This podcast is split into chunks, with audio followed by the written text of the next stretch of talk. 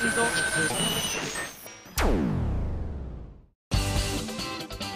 井あさみのシンガーソングゲーマー。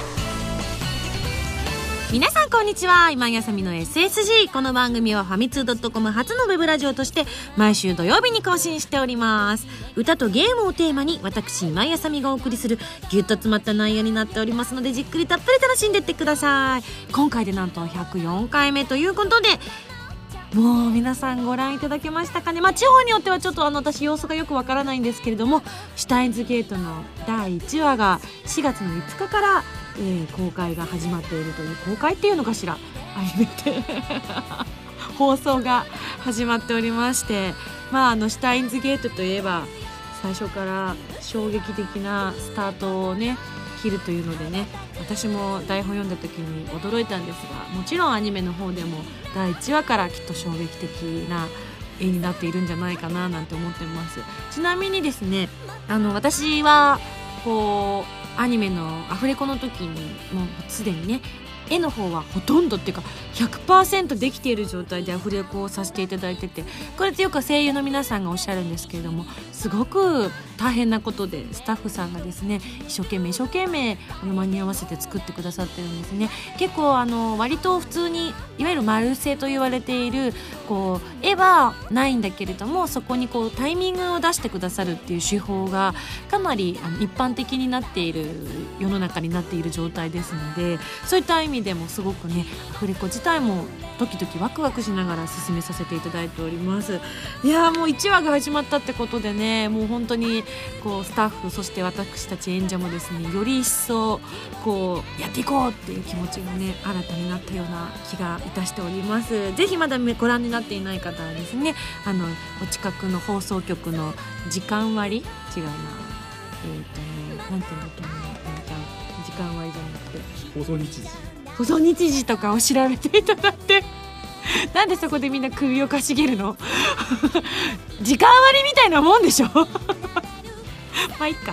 はい。見ていただければ嬉しいななんて思っております。はい。というわけでですね今日はメールを紹介したいと思うんですけれどもすでにあのファミセンの動画の方が上がっているかと思いますが私のひどい低たらくを皆さんはもうご覧いただけましたでしょうか？そうなんです今回ファミセンのコーナーで取り上げさせていただいているのが、えーみんな多分こうそうだな20代後半ぐらいの方が「うお懐かしい!」と言ってしまうつい言ってしまうようなゲームを今回取り上げさせていただいておりまして、えー現在はバンダイナムコゲームさんから Wii のバーチャルコンソールで配信中のソフト「ドルアーガノ」と今回ご紹介させていただいてるんですけれどもひどかったね。ちょっと。ちょっとひどかった今回は。私もねでもなんか懐かしかった。小さい頃あんなだったなと思って。あまりにもひどかったのであのこの今回104回の放送中にあの60回いけるかどうかっていうのを実はやりたいなと思っておりまして。あでもやるのがね私じゃないんですね。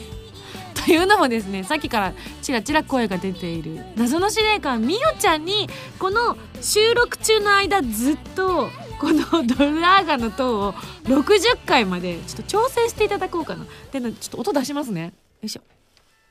ほら来た。これでちょっとみよちゃんやりやすくなりましたかね。そうですね。はい。そうですよね。頑張ってください。というわけであの普通に番組は進行させていただきますけれどもまああの BGM 代わりにドルアーガの塔の音楽をお楽しみいただければと思います。じゃあ、普通と紹介します。ハンドルネーム、竹堂さんからいただきました。ありがとう。ありがとう。ミンゴス、こんにちは。こんにちは。もうすっかり春めいてきましたね。うちの近くではつくしも出始め、菜の花も咲き出しました。ミンゴスの春の思い出みたいなのはありますか？よかったらお聞かせください。といただきました。あ、じゃあ、竹蔵さんはあれですね。結構、あの、いわゆる都会のに住んでいらっしゃらないということなんでしょうね。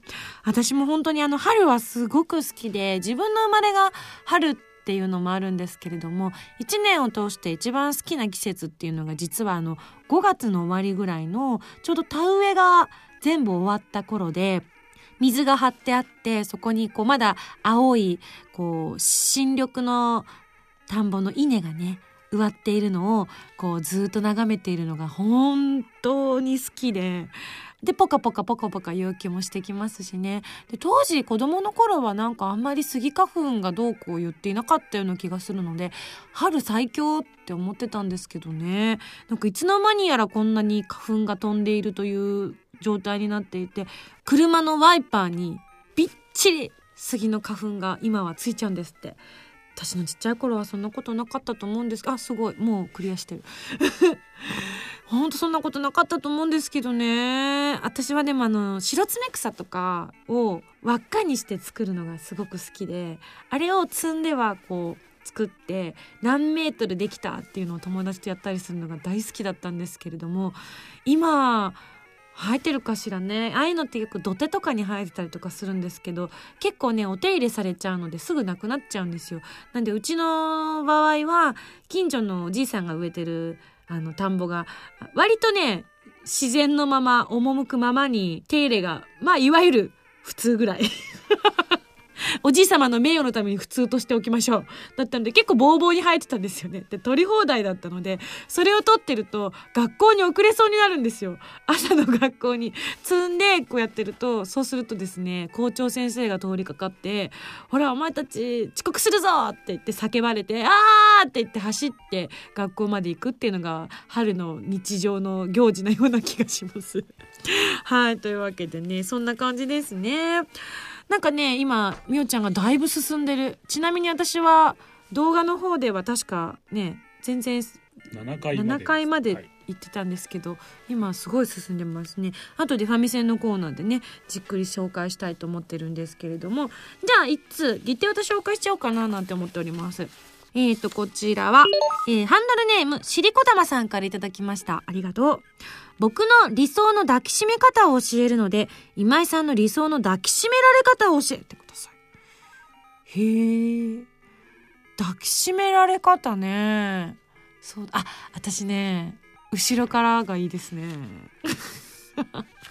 あのやっぱ私も女の子なんでそんなにガタイいい方じゃないじゃないですか。身長もまあ普通ぐらい。いいわゆる日本人の女子の普通ぐらいだと思うんですけれどもこう後ろに立ってもらってこう何上からギュッてのが好きですね。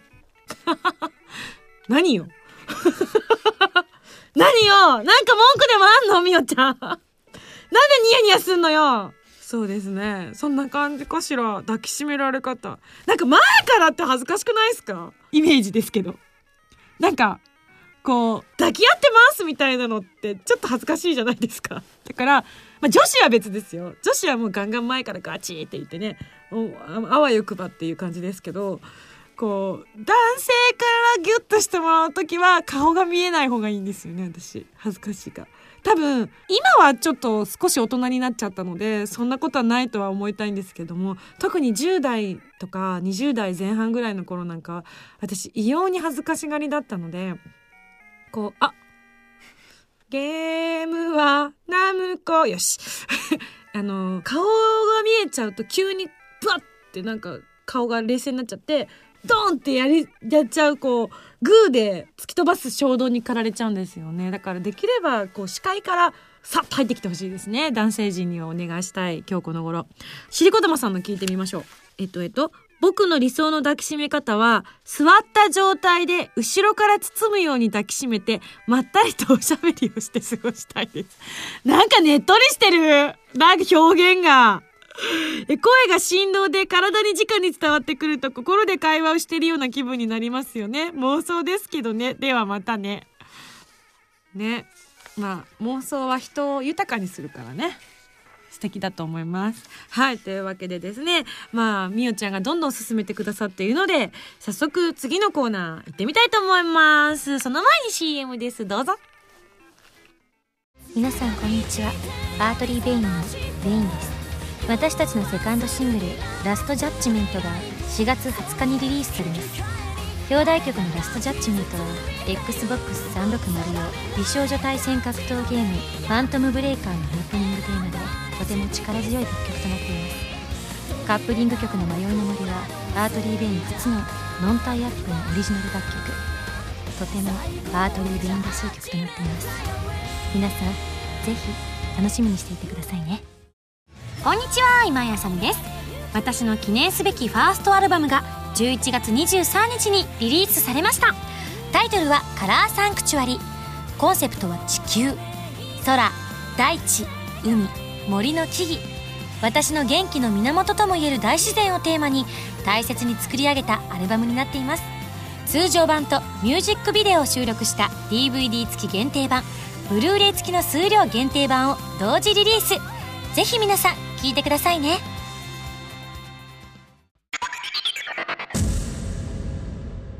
ファミセン。このコーナーはファミツー .com 編集部から派遣された謎の司令官みよちゃんがおすすめするゲームを真のゲーマーを目指す私ま違うね。今日は今日は違う。あらあら謎の司令官みよさん？ゲーム幸先が！そうなんです。今日はですね、皆さん動画の方をご覧いただいたかと思いますが、真のゲーマーを目指す私、今やさみが挫折した回でございます。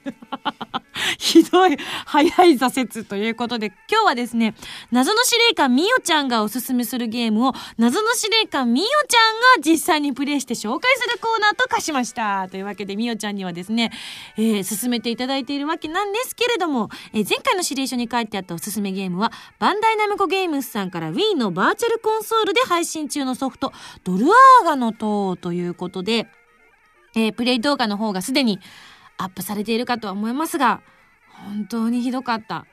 あのー、撮影が終わった後に、こう、素の状態でスタッフに聞いたんですよ、私。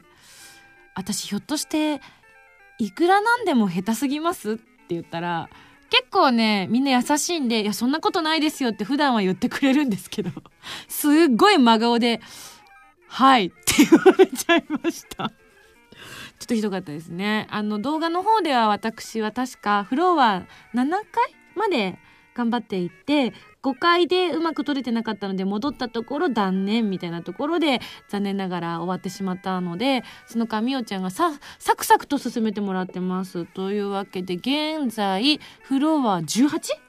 すごい！わお！あ何見てんの？みおちゃん。アンチョコです。何こんなの用意してきたの？ちょっとわかんないんで そうなんですよね。えー、ま、まずはじゃあこのゲームがどんなものかというのをですね、もう一度改めてご紹介させていただきたいと思います。こちらは1984年にゲームセンターに登場したアクションゲームで、主人公のギル、これ私がさっき使っていた主人公さんですね。ギルが恋人の貝を救うため、全60回に及ぶ塔の頂上を目指して登っていくゲームということで、特徴は各フロアにある宝箱の出し方。各フロアによって宝箱の出し方が違うため、ほぼ攻略本必須のゲームとなっているのです。え、これ言い切っちゃっていいんだ？結構私のゲームのイメージって攻略本ってあのうまくできなかった時のもうなんだろうもうしょうがないなみたいなこう位置づけじゃないですかそれをこんだけゲームをいろいろやっているみおちゃんが攻略本必須と言い切ってしまうゲームということで。確かに私も先ほど7回までやらせていただいた中で絶対にそれ分かんないっすよって言ったのもうすでにいくつかありましたからね。そんなそのゲームをたくさんやってるみおちゃんですら今回攻略本片手にやってらっしゃるということなんですよね。ちなみに今回プレイしてるのがファミコン版を今回バーチャルコンソールで配信中ということなんですよね、えー、宝箱の出し方がノーヒントなので攻略本がないと本当に解けません。ゲームセンターでは当時ゲーマー同士が情報交換をしたり人のプレイを盗み見て宝箱の出し方を調べたとかしなかったとかという都市伝説があるそうで。ちなみにそんな苦労して宝箱を出しても中身が空っぽの宝箱があったりとか、主人公の体力が減る毒薬が入っているフロアもあります。マジっすか？えー、えー、その後リメイクや続編制作などを経て24年後の2008年にテレビアニメ化もしました。あ知ってる知ってる。見た見た見た。うわドルアーガの塔あのこの時期にアニメ化するんだと思って結構衝撃を覚えた記憶が結構新しくありますよね。というわけで、えー、今あすごい！もう20回ですよ。ちなみにもうだいぶ私が知らないこれは黒いヘルメットの子は私さっき見たな。あすごいうまく避けるね。白いなんかあのマジシャンの別の色みたいなのは何が違うの？あれはドルイドっていうマジシャンで、うん。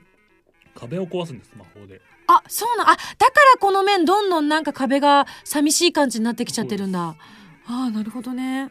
壁があるうちはいいんですけど、ん。壁がなくなってくると避けられなくなるああやっぱ壁って大事なんですね。人間がこうね塔を登っていくためにはなるほど。着々と今フロア21に来ました。今じゃあ見せないでいこう。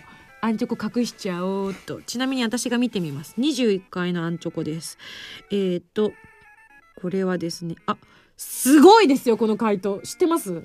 いや覚えてない覚えてないですか？ちょっとちょっと頑張ってみていただきましょうか。えー、とねもう鍵はねそこにあるんですよね。あもうすでにあの怖い人いますよ。なんだっけ？えっとウイルウイルオーウィスプそれそれそれ。ウイローウリみたいなやつ。二度目。ウイルオーウィスプこれどうするんだろうね。私知ってるけど、それ見たからそうっすよね。そう。教えてほしい。はい。本当？じゃあ教えちゃおうかな。読むねこれ、はい。えっとね。出るのはホワイトリングではい。ブルーウィップスに触っても知らなくなるという素敵なアイテム欲しいじゃないですか、はい。なんとああらー倒れちゃいましたね。教えちゃいますね、ーはい。なんと何もせずにしばらく待つ。すごくない？これ。わかんない。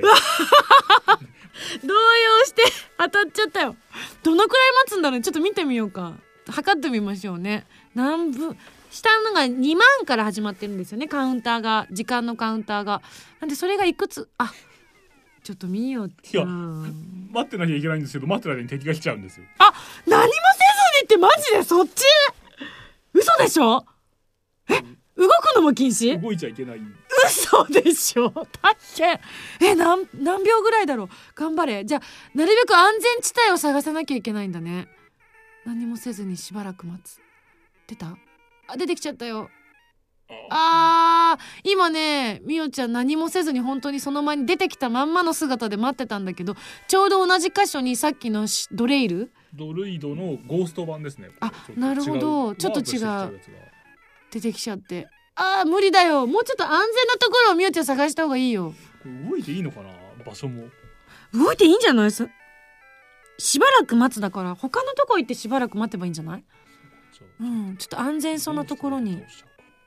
なるほど。うおードキドキするね。今何もせずに待ってますよ。頑張れ頑張れ。ダメかな？ダメかな？頑張れ頑張れ。出たすごい！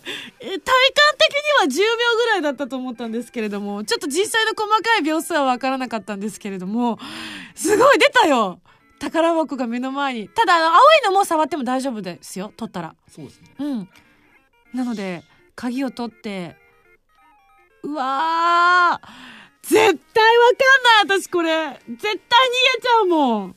すごいな面白いこれはでも今日の放送中までに60回までなので、まあ、みおちゃん頑張っていただければ今22回ですからね結構順調に進んでるんじゃないかななんて思うんですけれども。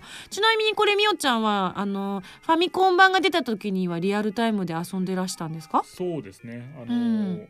うちの兄貴がうん。アーケード版をよくやっていたので。あそうなんだ、へえみおちゃんのお兄さんはおいくつなんですか？えっと40ですね。40! はい。なるほど。ちょっと私よりもやっぱ年齢が上の方じゃないとゲームセンターには当時行ってないですかね。1984年だもんねゲームセンターに出たのが。うわーすごいなー。私でも本当にこのゲームあのーお兄ちゃんがやってたのを多分後ろでずっと見てたはずなんですよね。だからねなんかやっぱ自分が操作してないゲームっていうのはなかなかやっぱり本能も覚えてないですね。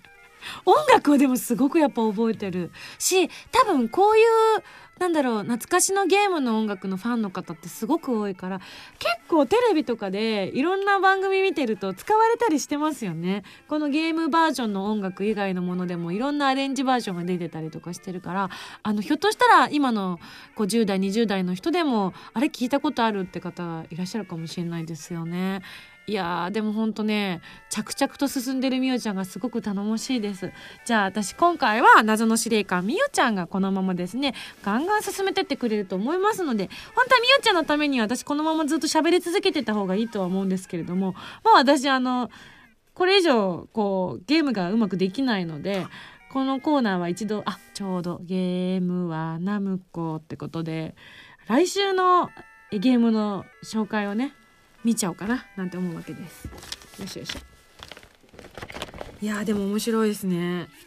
まあでもこれお前今答え言わないでよって方いると思いますけれどもあの多分言っても覚えてられないと思いますので ぜひ、あの、今まで遊んだことのないって方もですね、これを機に、ぜひやっていただきたい。いかに昔の私たちが小学生ぐらいの頃に出ていたゲームは、子供に厳しかったかっていうのをね、改めて実感しますね。このぐらい厳しくて、子供はすくすく育つのかもしれません。はい。というわけで、じゃあ次の、来週の指令書紹介します。じゃん指令書ミンゴさん、こんにちは。こんにちは。先日のモンハンポータブルサードはちょっと残念な結果でしたが、それでもすごく腕前が上達していましたね。これも真のゲーマーを目指してきた成果でしょうか？ありがとうございます。えー、では、次はさらに進化した腕前を見せていただくべく、ゲーマーの登竜門とも言えるジャンル、シューティングゲームに挑戦してもらいましょう。というわけで次回取り上げるのは 5PB さんから4月7日に発売されたバレットソウルです。おしかも次回はスペシャルゲストとしてバレットソウルのオープニングテーマ「ソーリンのペンデュラム」を歌う長谷川アッキーだ長谷川明子さんにご登場いただきますよ。それでは頑張ってね。謎の司令官。違う。謎のシューターみおちゃんよりといただきました。わおアッキーが来てくれる。嬉しいですね。あの、お誕生日会以来かしら。なので楽しみにしたいと思います。あ、じゃあバレットソウルもこの時に遊べるんですね。なんかあの、結構やり込みでね、すごい皆さん競い合ってるっていう風に聞いてますので、まあ今日のね、私の低たらくを見て皆さんはもう何も期待しなくなってるかなとは思いますがこんな私でも素敵なゲーマーを目指しているという皆さんの活力になればこれ幸いでございます。はいというわけで来週のゲームはバレットソウルに大決定以上ファミセンのコーナーでした。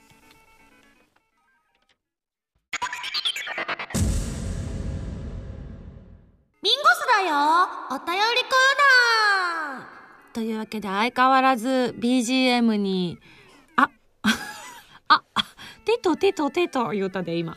あ、すごいでももうフロア30まで来てますよ。やっと折り返し地点にやってまいりました。頑張って早く恋人を助けてあげてくださいね、みよちゃん。というわけで、その間にですね、ミンゴスはお便りを読んでいきたいな、なんて思っております。まずは、えっ、ー、と、今日はですね、結構お仕事に関するね、メールが結構来てるので、こちらを紹介していこうかななんて思っております。ハンドルネーム、お肉さんからいただきました。いつもありがとう。ミンゴスこんにちは、お肉と申します。今日は本当に些細なことですが、私の中で良いことがあったのでメールをさせていただきました。なんと、就職先が決まりましたえー、ミンゴスにお仕事のことを質問し、ミンゴス自身の話を聞いて、勇気を出して転職を決めた私でしたが、なんとか4月入社に間に合いました。日本のために被災された方のために、私でもできることを一生懸命やっていこうと思ってるんです。ということでね。いやー、それにしても、おめでとうございます。あの、本当に今はね、お仕事をね、こう探すのが大変というようなご時世になってしまってね、結構私が大学生の時にも氷河期、氷河期言われてましたけれども、も今は本当になんか結構大変だっていう風に聞いてて、なんか私の職業は割とね、声優さんは毎日が就職活動みたいなもんだよ、うへへへへって言ったりするんですけれども、やっぱね、やっぱそれとは、こう比べ物にならないぐらいの辛労がねきっと皆さん終わりなんじゃないかと思ってこうやってね決まったよなんてお話聞くと自分のことのように嬉しかったりしますよね。おめでとう。ぜひねこう頑張ってお仕事そんな時にヒュンヒュンヒュンヒュン言うのやめてくれる？みおちゃん。ナムコはい。これがあると反射的に歌っちゃいますからね。ほんと頑張っていただきたいと思います。他にも来てますよ。えーこちらは青空に包まれてさんからいただきました。ありがとう。ミンゴス、こんにちは。こんにちは。えー、今、今回のね、あの、震災を受けて、私も募金くらいしかできないなと思いながら、えー、早く、歯がゆさを覚えていたところ、えーそう思いながらバイトに行きました。すると、ブレーカーに使われているらしい部品の仕事が多く、その仕事の方に来ていました。仕事前に、被災地で必要なのでこの仕事が増えているんだよと言われて、意外なところから被災地の支援ができるんだと思い、その仕事の時は少し頑張っちゃってますよ。えブレーカー系の部品なので仮設住宅とかに使うのかななんて思いながらバイトに行ってますと。SSG は計画停電などの影響とかでラジオの収録が大変かななんて思っているんですけれども、えー今だからこそ SSG を配信してほしいと思ってますといただきました。ありがとうございます。いや、そうなんだ。でも、なんかブレーカーに使われる部品ってことは、普通のお家にも必ずある部品じゃないかななんて思うので、これからね、やっぱ復興が進んでいって、お家がたくさん建てられるようになっていったら、やっぱ絶対に必要なものですもんね。なんか、普段は意識したことのないものがこうみんなを支える一つの歯車になってるんだなって思えることってこういう機会に改めて感じてしまうっていうのがなんか本当不思議な感じがしてしまいますよね。なんかゲームとか作ってらっしゃる方でも普段はやっぱりあんまり感じなくて自分の仕事の一つしてゲームを作ってるけれどもなんかあのこうこのゲームが出るのが楽しみにしてるんだなんて言われたりとかするとこうやっぱりこうみんなのために作ろうって思うっていうお話を先日ちょっとね知り合いのゲーム会社に勤めている方から聞いてあなるほどなと思ってこうおのおのどんな人でもできることってあるんだなって改めてこう感じさせられちゃいましたよね。へえそっか青空に包まれてさんもぜひたくさん頑張ってえアルバイトをしてくださいね。はいじゃあ次えっ、とえっ、とえっ、とこちらは、えー、文蔵さんからいただきました。いつもありがとう。ミンゴスこんばんは。こんばんは。先日テレビを見ていたら、飼い犬や飼い猫をむちゃくちゃ可愛がる人は、恋愛面においても浮気をしない人だっていうのを言ってました。なるほど、言われてみたらそうかもしれない。自分もそうだし、かっこ笑い。笑うな 不安になるだろう ミンゴスはこの例に当てはめてみると自分が浮気しない人だと思いますか？といただきました。実はですね、私生まれてこの方、犬と猫を飼ったことがないんですね。というのも、あの、小さい頃は親のこう勤めていた社宅に住んでおりましたので社宅は犬猫飼えなかったのでもちろん飼えないじゃないですか。でその後こう山口にこう引っ越した時に山口は一軒家だったんですけれどもですごく犬が飼いたかったんですよね。なんですけれどもあの残念なお知らせがございましてちょっとあの祖父が犬の毛アレルギーだったんですね。なためにですね犬飼えずみたいな。で猫はやっぱあのその当時はね選択肢のうちに上がらなかったけど多分でも猫も毛がダメだってことできっと却下されたんでしょうね。なので隣の家に住んでいたおじいちゃんおばあちゃんが飼っていたあれなんですけどねうちのおじいちゃんおばあちゃんじゃないんですけれども飼っていたワンちゃんをたまに散歩させに行ってましたね。あの散歩させてもらいに行く遊びみたいな感じで。なので正直実際にリアルで飼ったことがないのでどんな風にするかわからないんですよね。どうするかしら。ねあの去年引っ越しをした時に猫が飼いたくて引っ越しをしようと思ったのに気がついてみたら猫の飼えないマンションに引っ越していたという本当にどうしようもない人なので。うーんで想像でいきましょう。想像で。私なんとなくなんですけどあの自分が好かれたすぎて構いすぎて嫌われるパターンじゃないかなって 思いますね。だからむちゃくちゃ可愛がるとはひょっとしたらちょっと違うのかもしれないですよね。可愛がるイコールこうなんて言うんでしょう面倒見る見ないとかじゃないじゃないですか。厳しくしつけてることも可愛がるっていううちに入りますもんね。なのでちょっとわかんないっすね。うーん謎にしておこう。あいやいやいやいや。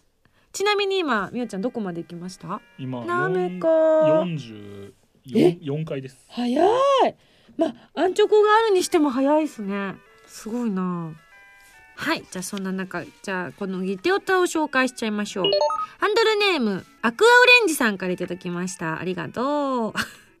どうしたの？アクアオレンジさんあのアクアオレンジさんみんなそうなんですけれどもハンドルネームとあの本名を書く欄があるじゃないですかそこにハンドルネームアクアオレンジさんって書いてあってその下にお名前が書いてあるんですけれどもカッコして年齢が書いてある そんな欄ありましたっけ？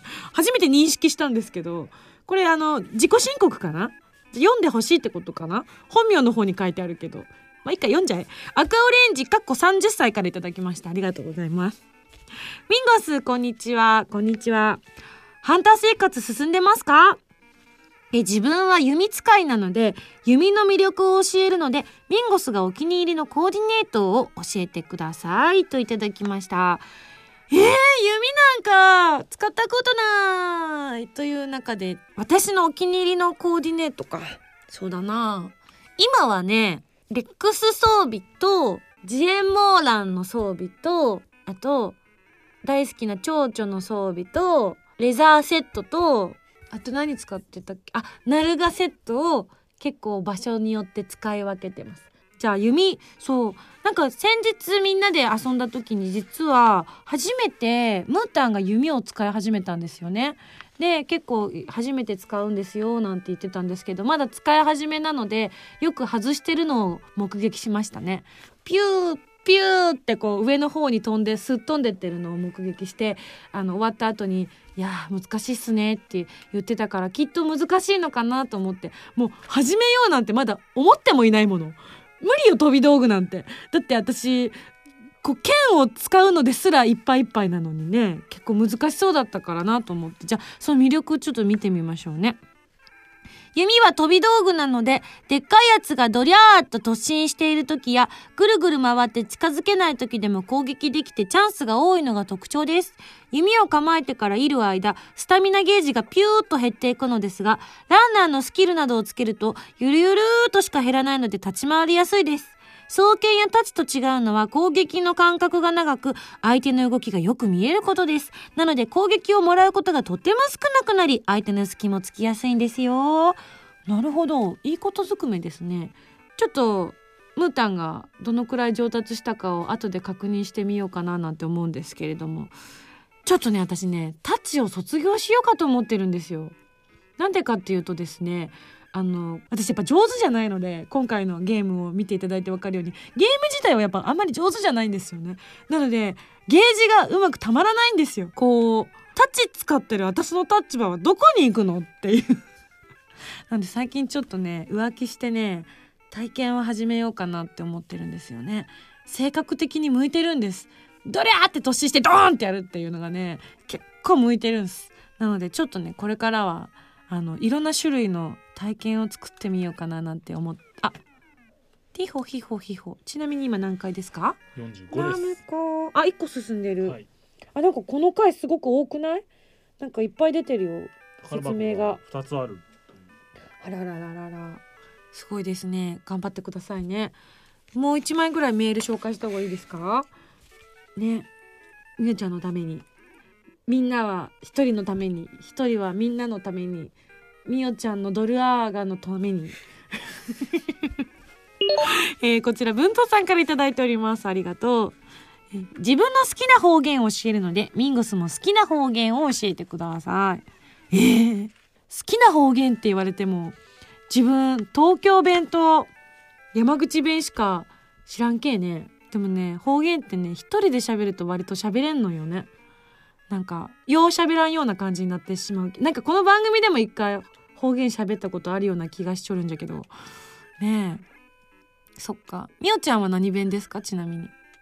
千葉弁です千葉弁ってあるんですか？と、んじいちゃんが言ってたのはうん。じいちゃん曰く。「ニシャラお前ら」とかを「ニシャラ」とか言ったりする、に、にしゃら、にしゃら、ドルアーガノと進んじょらんけん。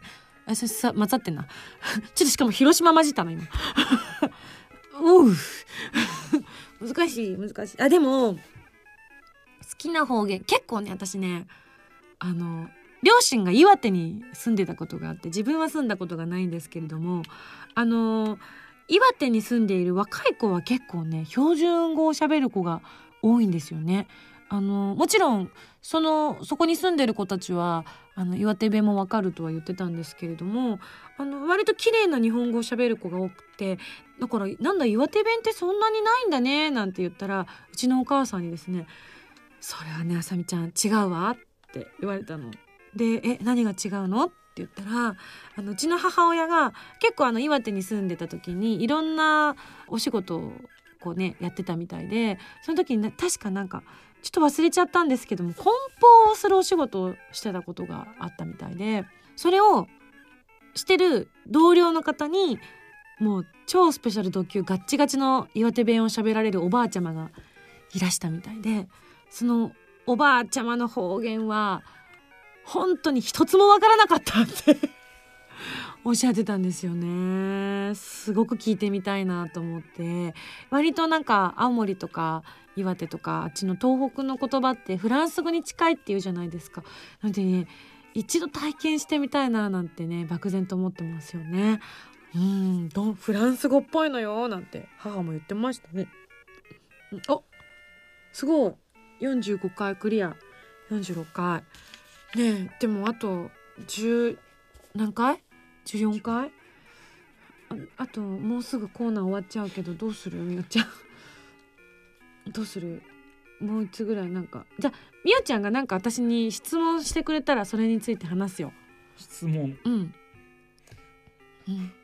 なんか今聞きたいことない？私に。え10秒以内に答えなかったらこのコーナー終了ね、えっ、とえっ、と。10えっ、と9好きな色は何ですか？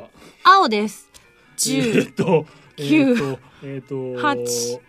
7子供の頃なりたかった職業は？えっと地質学者。10 9えっ、と8えっ、と7えっ、と六。五。四。三。二。一。好きなコーヒーのブランドを。モカ十九八七六五四三二一はい終了。以上ミンゴスだよ。お便りコーナーでした。今井あさみです。私のニューシングル「フレーム越しの恋」が好評発売中です。フレーム越しの恋は私も出演している OVA「メガネな彼女」のオープニングテーマでとっても爽やかな楽曲となっています。カップリングの夢のまほろばは大人っぽい私の違った一面を見せる楽曲となっていますよ。そして今回のシングルにはボーナストラックとして昨年末に行ったファーストライブより「シャングリラ」ライブバージョンを収録。ぜひ聴いてくださいね。ウェブラジオ今井あさみのシンガーソングゲーマーがついに DVD になりました。その名も今井あさみの SSG スーパーボーナスステージ。声優の早水梨沙さん原由美さんを迎えた料理バラエティー。私のファーストアルバム制作に密着したドキュメンタリー。こちらの2本を収録した約90分の盛りだくさんの内容になっています。しかもボーカル新録のアレンジ曲2曲を収録した CD 付き。好評発売中です。いろんな意味で面白かったでしょ？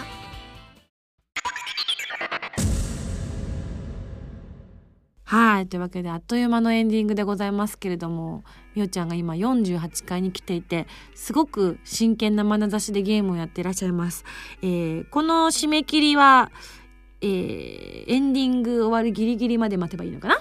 ですよね。なのでみおちゃんはすごく一生懸命このままやっていると思うので私は邪魔しないように前を向いて 番組を進行させていただきたいと思っておりなんか知らない間にめっちゃ強そうな敵とかめちゃめちゃ出てるんですけどすごいね。なんか火とかブホーってやってるよ。ドラゴンです。ドラゴン。すごいねそんなこんなで49回でございますけれども、じゃあ、みおちゃんにはしね、あと11回分頑張っていただくのでね、その間私のお知らせをしたいと思います。えー私の6枚目のシングルの発売が決定いたしました。ありがとうございます。Xbox 360用ソフト、エヴァーセブンティーンのエンディングテーマで、カップリングは PSP 用ソフト、白衣性恋愛症候群のオープニングテーマとなっております。詳細が決まり次第お伝えいたしますので、お楽しみに。もうちょっとゆっくり読んだ方がいいですか？わかりました。アートリー・ベインさんのセカンドシングル、ラストジャッジメントが 4月20日に発売されます。こちらは 5PB さんの Xbox 360用ソフトファントムブレイカーの主題歌になっていますよ。ぜひぜひ皆様お誘い合わせの上ご購入いただければ私含めまして 5PB さんが喜ぶのではないでしょうか。ちり紙交換みたい。あー、でもすごい !54 回まで来てるこれいけるんじゃないかな他にもなんかちょっとき聞いてよ。なんかすごい思い出話とかするよ、私。うん。うんうん。聞きたいこと。小学校で得意だった競技、うん競技？あ私結構ね運動があまり得意じゃなかったからでも唯一得意なものがあったんですよそれはあのドッジボールの審判これがすっごい得意で特に小学校2年生の時にすごくドッジボールが流行った時期があったんですよ。